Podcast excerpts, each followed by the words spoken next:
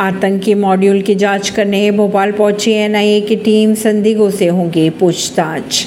Delhi NCR में खुशनुमा हुआ मौसम। बारिश के साथ चल रही है तेज हवाएँ। दिल्ली एनसीआर की अगर बात की जाए तो सुबह सुबह मौसम का मिजाज बदलता दिखाई दिया। सुबह दिल्ली और आसपास के इलाकों में बारिश भी हुई। मौसम विभाग के अनुमान के अनुसार दिल्ली में तेज हवाएँ भी चल सकती है। जून में भी भूल जाइए गर्मी को। दिल्ली एनसीआर में अब बारिश के साथ संडे की शुरुआत हो चुकी है। यूपी में भी बरसेंगे।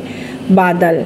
आईएमडी के अनुसार चार जून को भी दिल्ली में गरज, बूंदाबांदी और बारिश का दौर जारी रहने की संभावनाएँ व्यक्त की जा रही है। आईएमडी के अनुसार दिल्ली में सफदर जंग, लोधी रोड आईजीआई एयरपोर्ट के आसपास के इलाकों में हल्की से मध्य तीव्रता की बारिश भी हो सकती है। साथ ही तीस से पचास किलोमीटर प्रति घंटे की रफ्तार से हवाई चलने का भी अनुमान लगाया जा रहा है। ऐसी ही खबरों को जानने के लिए जुड़े रहिए जनता सरिश्ता पॉडकास्ट से। परवीन दिल्ली से।